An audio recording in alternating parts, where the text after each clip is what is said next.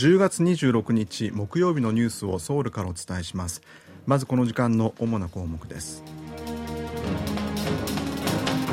今回のユン大統領による中東訪問の結果合わせて200億ドル以上の事業を韓国が受注することになりました。旧日本軍の慰安婦に関する本の中で使用した特定の表現をめぐって著者が名誉毀損罪に問われているケースについて韓国の最高裁は刑法上の罪を問うことはできないとして審理を差し戻しました。長崎の寺から盗まれた韓国の仏像をめぐり最高裁は所有権は長崎の寺にあるという判断を示しました。今日はこうしたニュースを中心にお伝えします。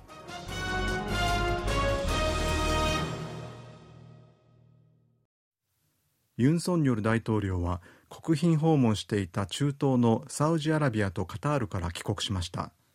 中東における韓国企業のビジネス拡大を進めるユン大統領は今回の歴訪で合わせて202億ドルに上る事業の受注を取り付けました。今年1月に国賓訪問した UAE アラブ首長国連邦でも590億ドルの事業を受注していてこの中東3カ国での新規受注は合わせて792億ドルに上るということです。今回の歴訪でユン大統領はサウジアラビアのムハンマド皇太子と防衛産業などでの協力拡大を盛り込んだ共同声明を発表しました。カタールのタミム首長との首脳会談では両国関係を包括的戦略パートナーシップに格上げすることで合意しました。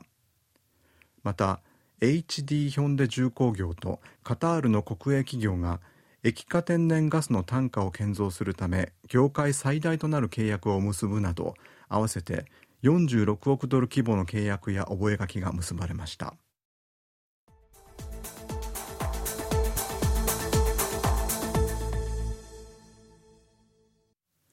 最高裁にあたる韓国の大法院は著書帝国の慰安婦で旧日本軍慰安婦について売春などと表現し名誉毀損罪に問われているセジョン大学のパク・ユーハ名誉教授に対して刑法上の罪を問うことはできないとして審理を2審に差し戻しました。大法院は26日パク氏に対して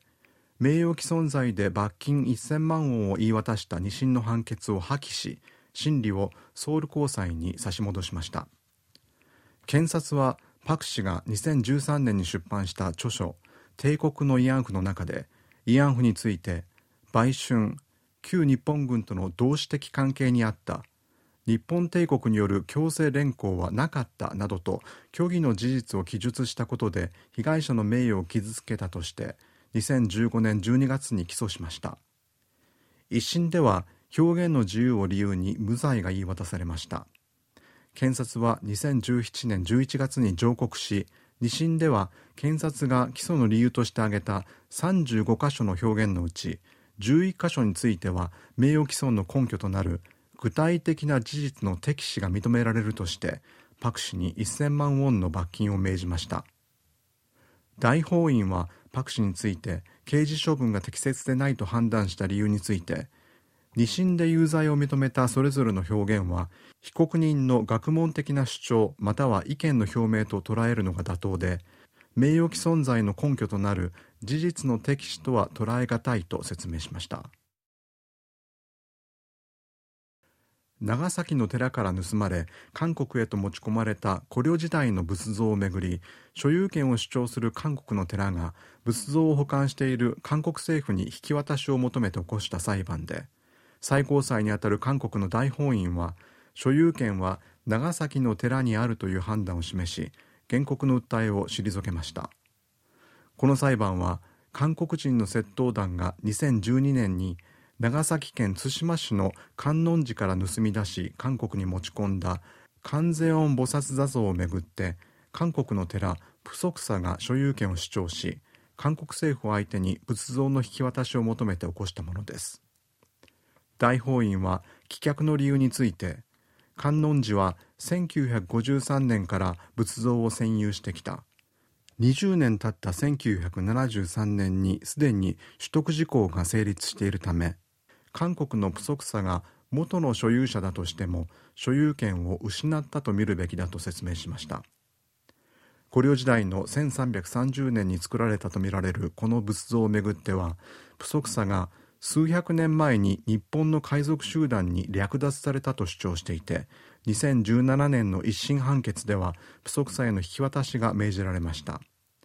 今年2月の二審判決では日本側の取得時効が成立しているとして観音寺の所有権を認める逆転判決が出されプソクサが上告していました。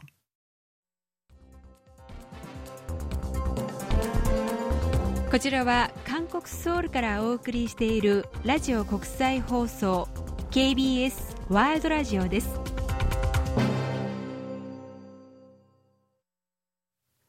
韓国と日本アメリカの3カ国がロシアと北韓の間の武器の取引を非難する共同声明を発表しました。パク・チン外交部長官と日本の上川外務大臣アメリカのブリンケン国務長官は共同声明を発表し北韓がロシアに対してウクライナへの侵攻に使う軍事装備や物資を提供していることを非難しました。さらにロシアによる北韓への核や弾道ミサイルの技術移転の可能性についても深い懸念を示し国連安全保障理事会の決議に反するロシアと北韓による武器の取引や軍事協力に断固として反対すると強調しました。韓日米の3カ国はまた北韓から軍事装備を手に入れようとするロシアの試みを明るみに出すため引き続き国際社会と協力していく。ロシアが北韓の軍事目標を支援するために北韓に提供する物資も注視していると述べました。北韓は軍事偵察衛星の3回目の打ち上げを今月中に行うと予告していますが統一部によりますと関連の動向は見られないということです。統一部はメディアの取材に対して北韓北西部のトンチャンリにあるソヘ衛星発射場の監視を続けているがこれといった動きは見られないと話しました。北韓は今年5月と8月に偵察衛星の打ち上げを試みましたがいずれも失敗し今月中に3回目の打ち上げを行うとしています。先月の金正恩国務委員長とプーチン大統領の首脳会談以降北韓がロシアから衛星の打ち上げに必要な技術について支援を受け問題を修正している可能性について統一部では確認できるものはないとしています。現状で打ち上げに向けた動きが見られないことから3回目の打ち上げが延期されたのではないかという見方も出ています。